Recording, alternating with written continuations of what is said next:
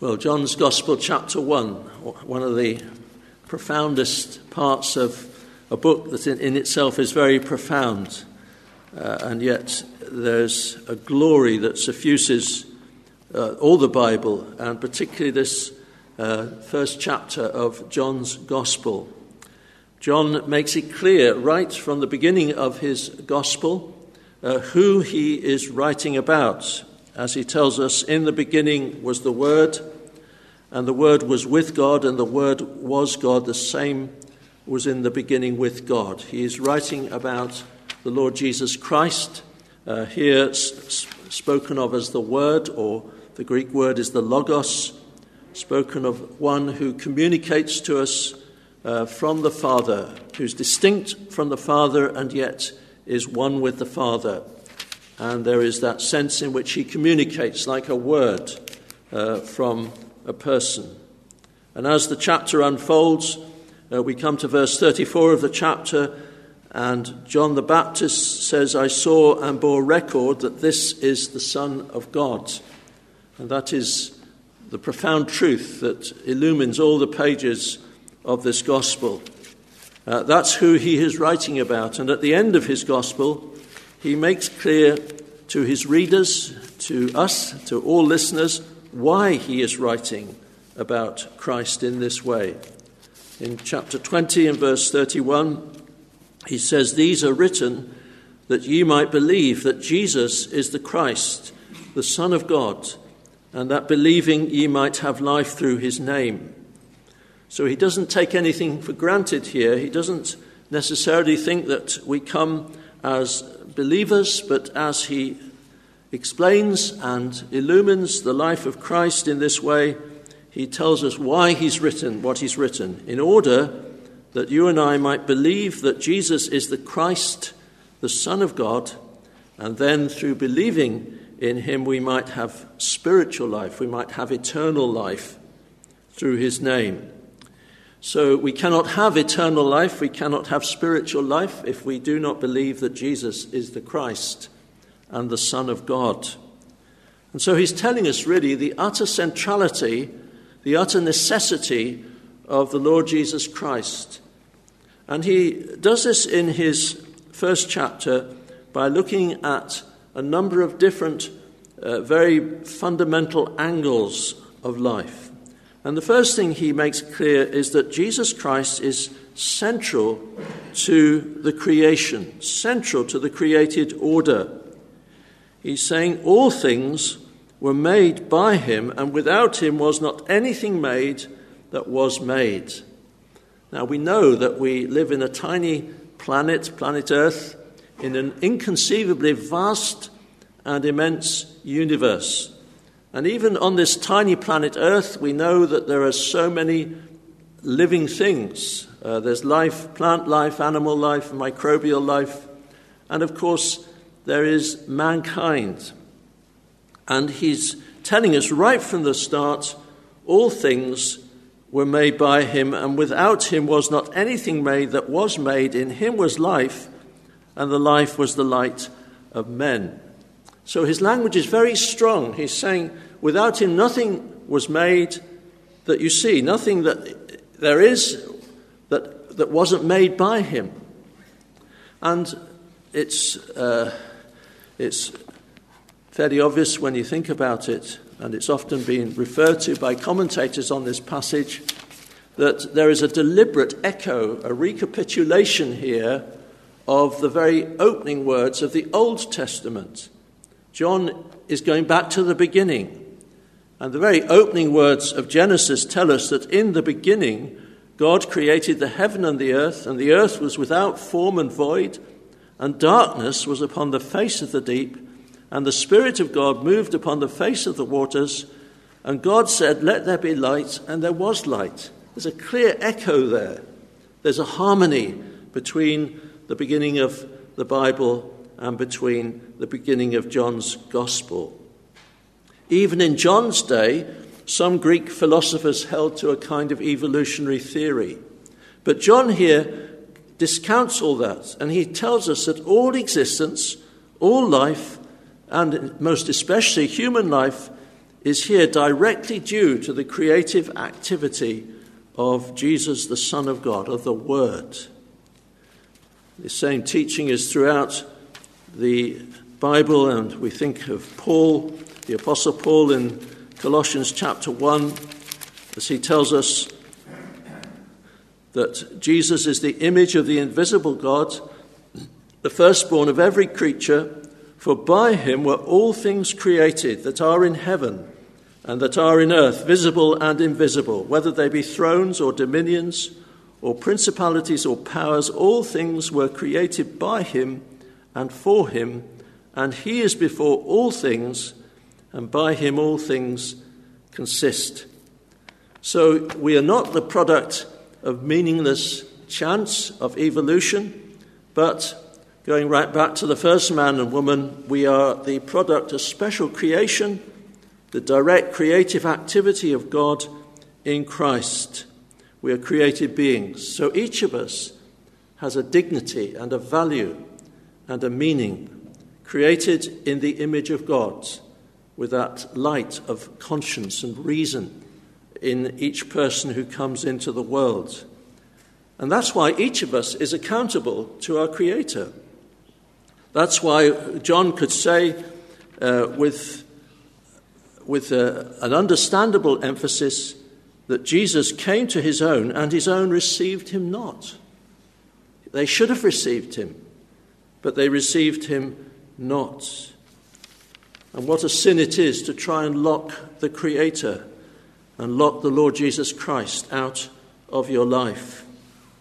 And it is part of the wonder of the gospel that the Son of God Himself, having created all things by the word of His power, should actually become part of the created order.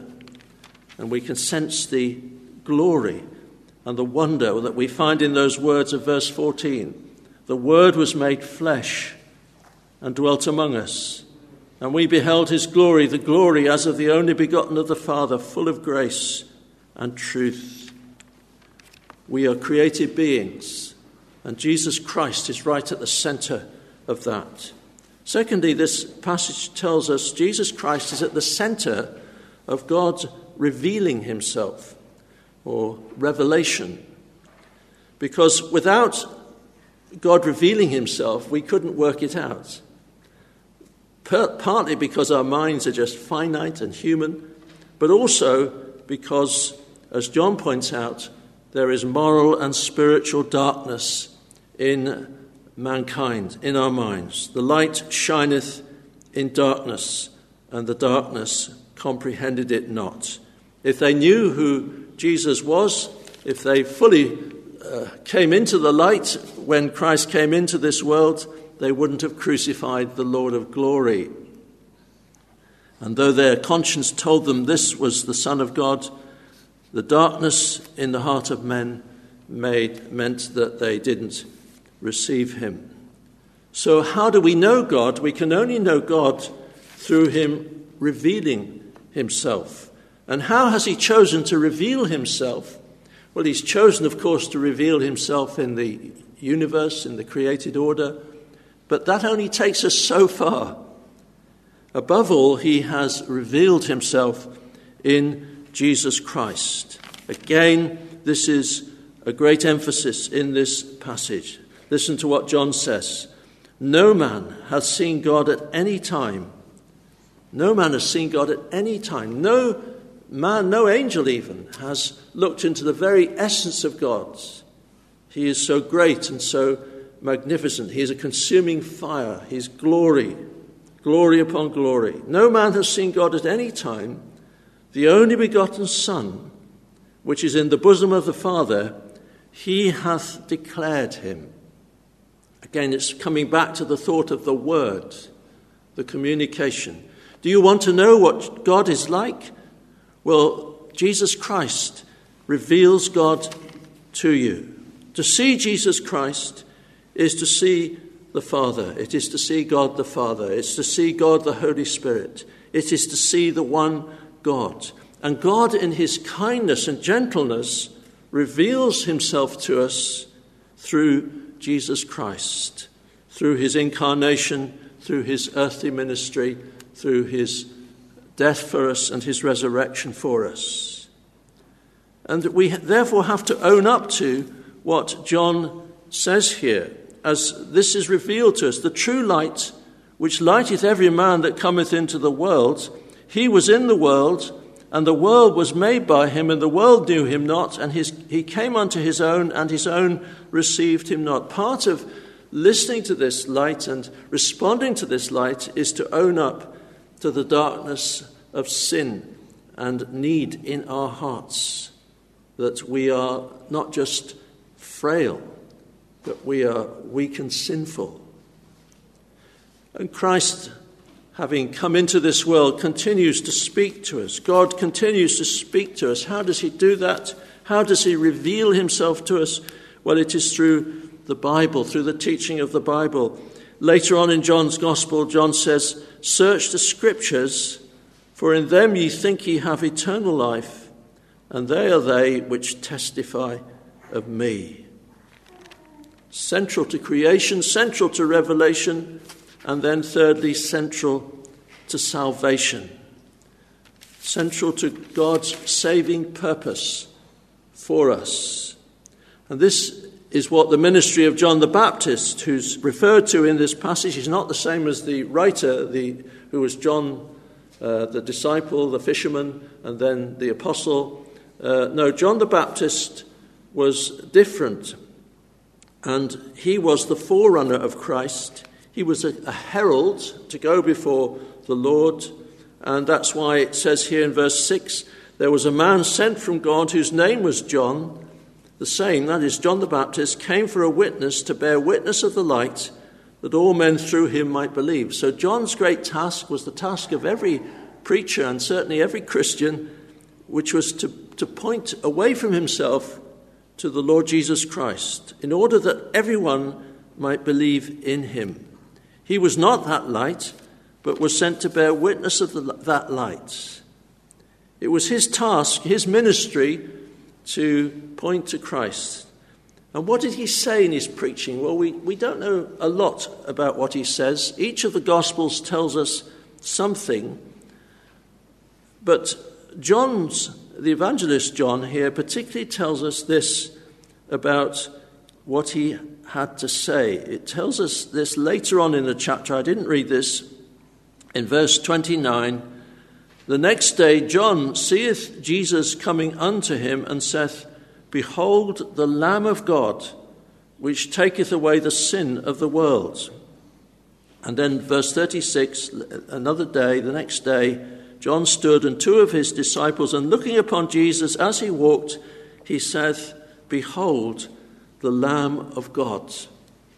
That was John doing exactly what God wanted him to do, which was to bear witness to Christ, but to Christ as the Lamb of God, to Christ as the one who would fulfill all the Old Testament sacrificial ritual which pointed to him, all the sacrifices of the Old Testament pointed to Christ who would die for our sins upon the cross and would finish the need for animal sacrifice as a kind of visual aid and anticipation. Because the blood of bulls and goats, the blood of sheep, and so on can never take away sin. But the blood of Jesus, the Lamb of God, can cleanse our conscience and take away the darkness and take away the sin. And so Christ is the center of God's saving purpose. And we can put it like this Jesus Christ has done it all.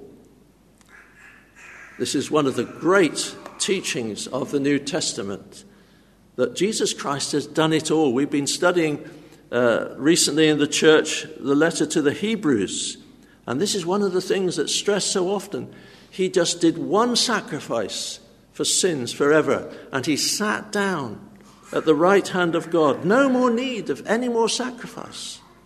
Certainly not of animal sacrifice, but nothing in our lives, nothing that we can do to earn God's mercy because Jesus has done it all. And now we live to his glory. And so we see that as, as a, center, a central part of God's saving us, Jesus Christ became the Lamb of God. Now, in order to sacrifice his life upon the cross, in order to be crucified for us and to bear our sins, he had to be in human form. And we see that this is all part of the plan that the Word was made flesh and dwelt among us. Because it's only flesh that can be nailed to a cross. It's only flesh that can have a spear thrust into it and a crown of thorns upon its head. It's only flesh that can render up its spirit to the Father and be put in a tomb. It's only flesh that can rise from the dead, be glorified. It had to be a human nature. What we're seeing here is that our Saviour became a man like us in all things, except for sin, of course, because if he had sinned, he couldn't have been a perfect sacrifice for our sins. But he never sinned. The Word was made flesh and dwelt among us. And we see in that statement, that mysterious statement, that Christ had a divine nature, the Word, and he had a human nature, was made flesh. And yet, the Bible tells us that the two natures, the human and the divine, never kind of mixed and got messed up with each other. One nature did not swallow up the other. Both natures remain perfect and distinct in the one person. In other words, Christ was always fully God and always fully man. And although he veiled his flesh, uh, sorry, veiled his divinity, his deity, so that it wasn't always obvious, he never laid it aside.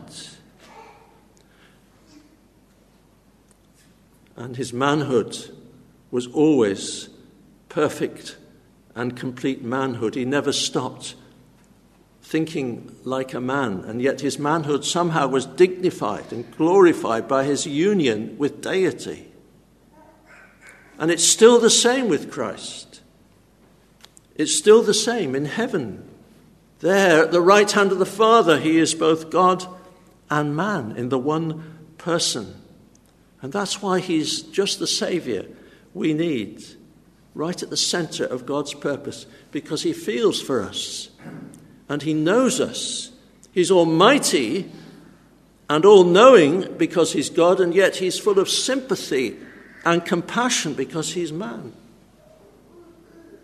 The Lamb of God, but unlike a lamb, he felt and knew what it was to die for sinners and to be made sin. Unlike an animal, his sacrifice was voluntary and it was, it knew, he knew what he was doing. And so he's the center of God's purpose that we should have our sins forgiven. And he's the center of God's purpose as part of this salvation that we should become the sons of God. In verse 12, but as many as received him, to them gave he power or the right to become the sons of God, even to them which believe on his name. Notice that. How do you become a son of God? How do you have your sins forgiven?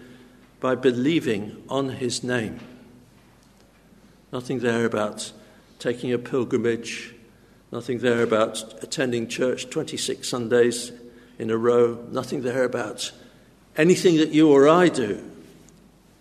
It's by believing on his name course, that intends turning from sin as God enables us, but it is by faith in Christ Jesus that we are saved. And what is the result of this? In verse 13, we which were born not of blood, nor of the will of the flesh, nor of man, but of God. He's talking here now not about our first birth, but he's talking about a second birth a spiritual life, which John's Gospel, chapter 3, goes into in much more detail. To believe on his name is to receive spiritual life from God directly. And John has more to say about that later in this chapter. The evangelist, I mean. He has more to say about that as he tells us that part of John's preaching, in verse 32, he says, John bare record, saying, I saw the Spirit descending from heaven like a dove, and it abode upon him. And I knew him not, but he that sent me to baptize with water said unto me, upon whom thou shalt see the Spirit descending and remaining on him, the same as he which baptizeth with the Holy Ghost. Can you think of that? God pouring down upon you, splashing down, drenching you, not with water, but with the Holy Spirit, with life. Suddenly swallowed up in spiritual life as the Spirit of God comes into your heart, as you become a son of God, as your sins are pardoned. And Jesus Christ is at the center of it all. And in order to do that, he became flesh and dwelt among us. We worship him, and especially we must believe upon him.